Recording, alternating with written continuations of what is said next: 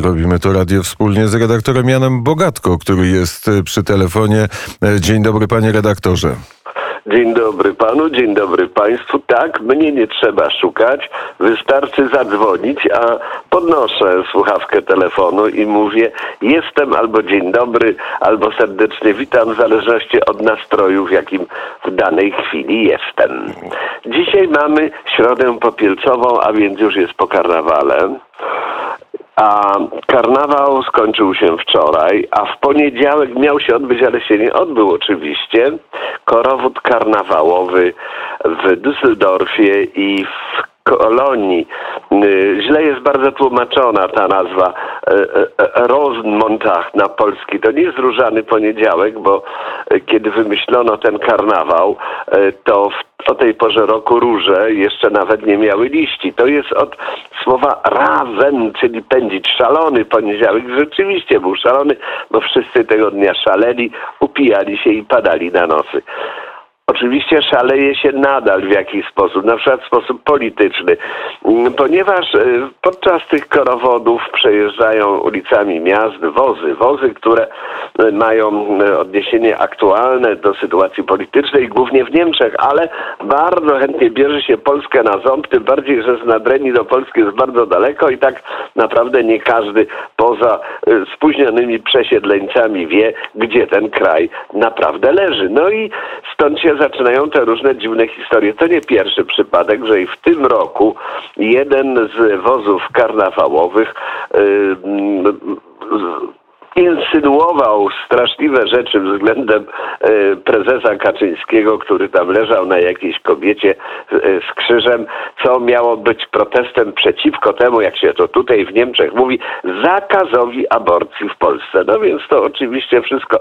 Zupełnie nie rozumiem, dlaczego konsul reagował na tę y, sytuację politycznie.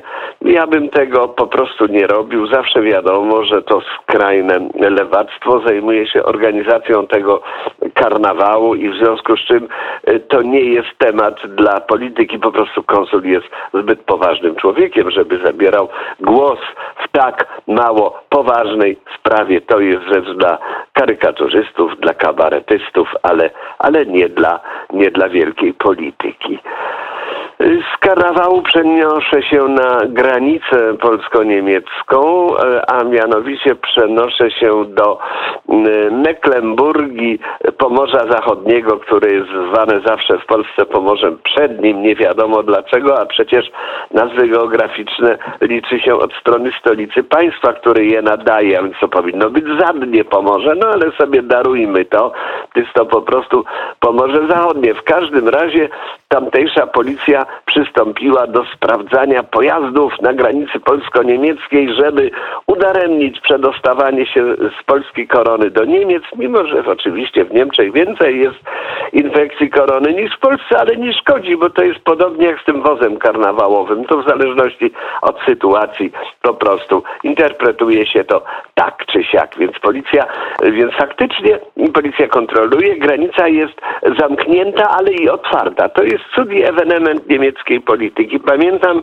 jak Polska zamknęła granicę w pierwszej fazie pandemii z Niemcami, to podniósł się tu potworny krzyk, co to się robi, to się niszczy miejsca pracy, to się po prostu ludziom odbiera ich prawa i wolności do swobodnego przemieszczania się, w ogóle rzeczy nieprawdopodobne. A teraz po prostu granica jest zamknięta i otwarta, w związku z czym jest otwarta, ale można zamknąć każdego, kto ją usiłuje przekroczyć pod byle jakim pozorem. No tutaj w Zgorzelcu jest to łatwiej. Tutejsza policja może jest mniej obsadzona albo może mniej y, po prostu antypolska powiedzmy sobie. W każdym razie tutaj tych kontroli się nie przeprowadza. Raz byłem zatrzymany, zapytano mnie się po co jadę, powiedziałem, nie można tylko powiedzieć, że na zakupy, ale to oczywiście kraj, który przeżył różnego rodzaju okupacje i rozbiory wie jak się udziela odpowiedzi y, w takiej sytuacji na postawione pytanie. 16 tysięcy samochodów.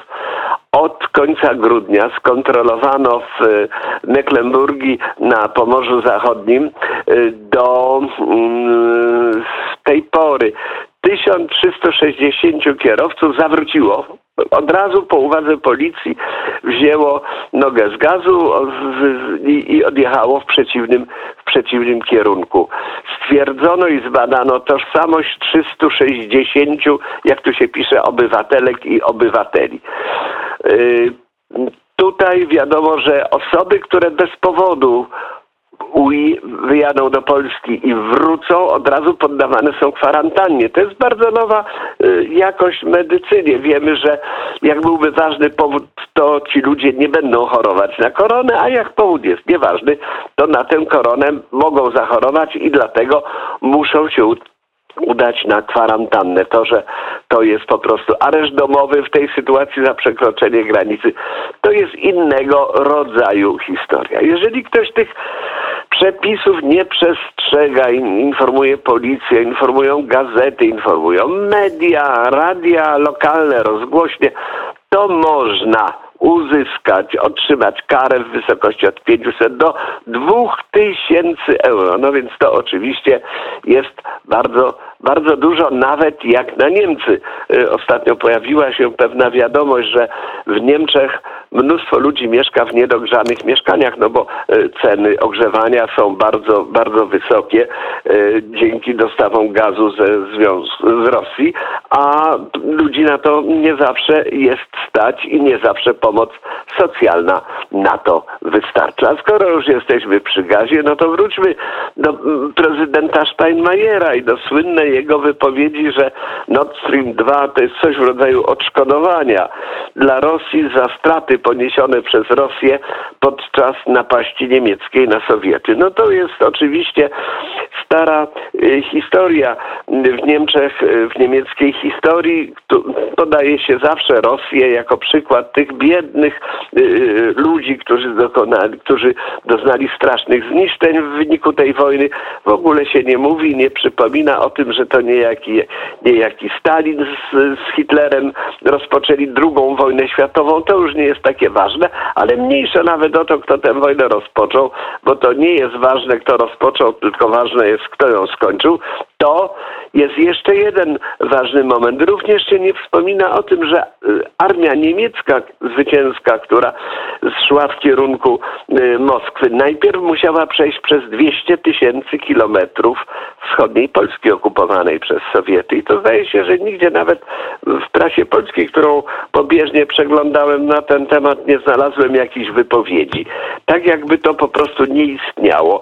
Tak jakby ta część Polski okupowana przez Rosję i Litwę y, nie odgrywała tutaj w tym żadnej roli. Y, później oczywiście Ukraina. Pierwsza była Ukraina, był ambasador Melnik, który, y, który był oburzony artykułem, wywiadem dla Rheinische Post, i powiedział, że to jest w ogóle straszne, bo Ukraina poniosła wielkie straty. Tak, to prawda. Ukraina poniosła wielkie straty, ale również Ukraina stała po stronie Niemiec w dużym stopniu. Przecież nie zapominajmy, że SS Galicjen miało ponad 22 tysiące ochotników, którzy służyli w tej tej jednostce, czego nie da się porównać oczywiście z Polską, gdzie liczba ochotników mm, w SS była zero, to starano się stworzyć jakiś taki Gohallenvolk dywizję, ale e, w Zakopanem, ale z tego też nic, nic w końcu nie wyszło. W każdym razie Steinmeier się poplątał szalenie w swoich wypowiedziach, więc ta Ukraina, później Białoruś, później Rosja, ale z tego wszystkiego e, wynika jedna bardzo ciekawa rzecz, też raczej niezauważona z tego, co wiem przez media polskie, to znaczy temat odszkodowań nie jest zamknięty, bo skoro prezydent Niemiec mówi, że Nord Stream 2 to jest coś w rodzaju odszkodowania za straty poniesione przez Rosję, czyli przez Związek Sowiecki w czasie II wojny światowej, to znaczy, że ta kwestia jest otwarta, tylko po prostu jest inaczej argumentowana.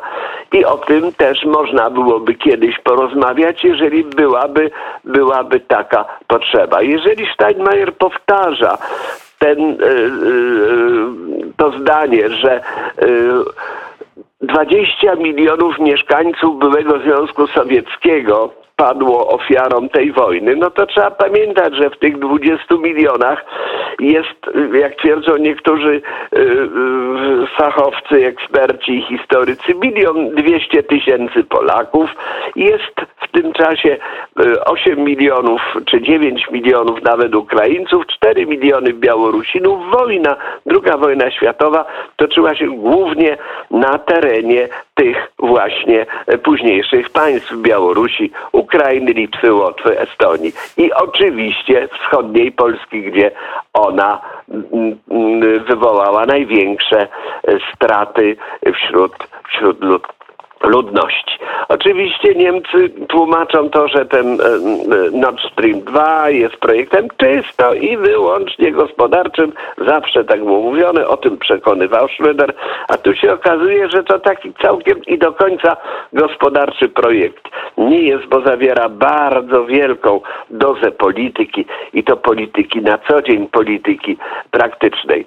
Tylnymi drzwiami, że się tak wyrażę, poza kurtyną Gorączkowo trwa praca nad zakończeniem Nord Stream 2, żeby już sprawa była zamknięta i na razie nie mówi się jeszcze o Nord Stream 3, ale poczekajmy, a zobaczymy, czy i tego rodzaju projekt gospodarczy nie narodzi się pewnego dnia i czy nie będziemy świadkami kolejnej ofensywy nie tylko y, państw znajdujących się na przegranej pozycji jak Polska, Litwa, Łotwa, Estonia czy Ukraina, ale i innych. A propos Litwy, Łotwy i Estonii, ciągle używa się wobec tych trzech państw określenia państwa bałtyckie. To znaczy co? Y, Polska nie jest państwem bałtyckim, Szwecja nie jest, Finlandia nie jest, Rosja, Niemcy nie są, Dania nie jest, no więc przesada. To jest nazwa okupacyjna, to jest nazwa z czasów zaborów, to jest taka sama nazwa jak prywislański kraj czy Galicja. O czym powiedział Jan Bogatko, bardzo serdecznie za to dziękuję. Do usłyszenia, bardzo proszę.